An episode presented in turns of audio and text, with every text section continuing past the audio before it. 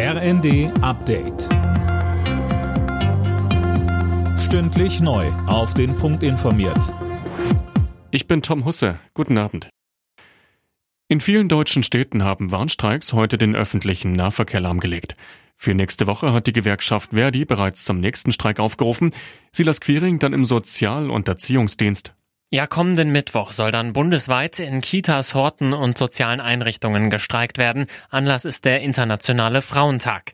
Die Streiks heute haben Busse und Bahnen in insgesamt acht Bundesländern stillstehen lassen. Hintergrund ist hier der Tarifstreit im öffentlichen Dienst. Ebenfalls auf der Straße waren die Klimaaktivisten von Fridays for Future. Sie marschierten erneut zum globalen Klimastreik.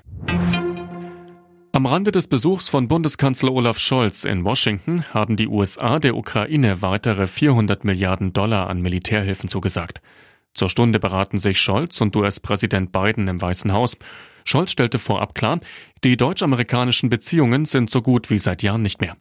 Das war nach Spannungen bei den Panzerlieferungen bezweifelt worden.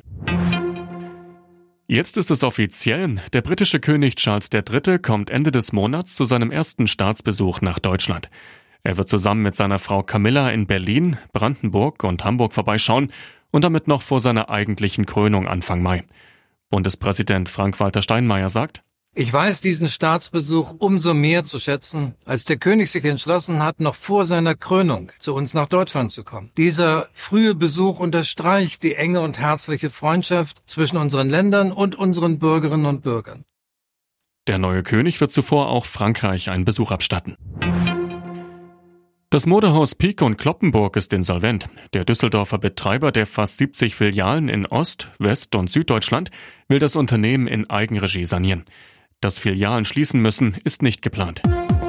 Alle Nachrichten auf rnd.de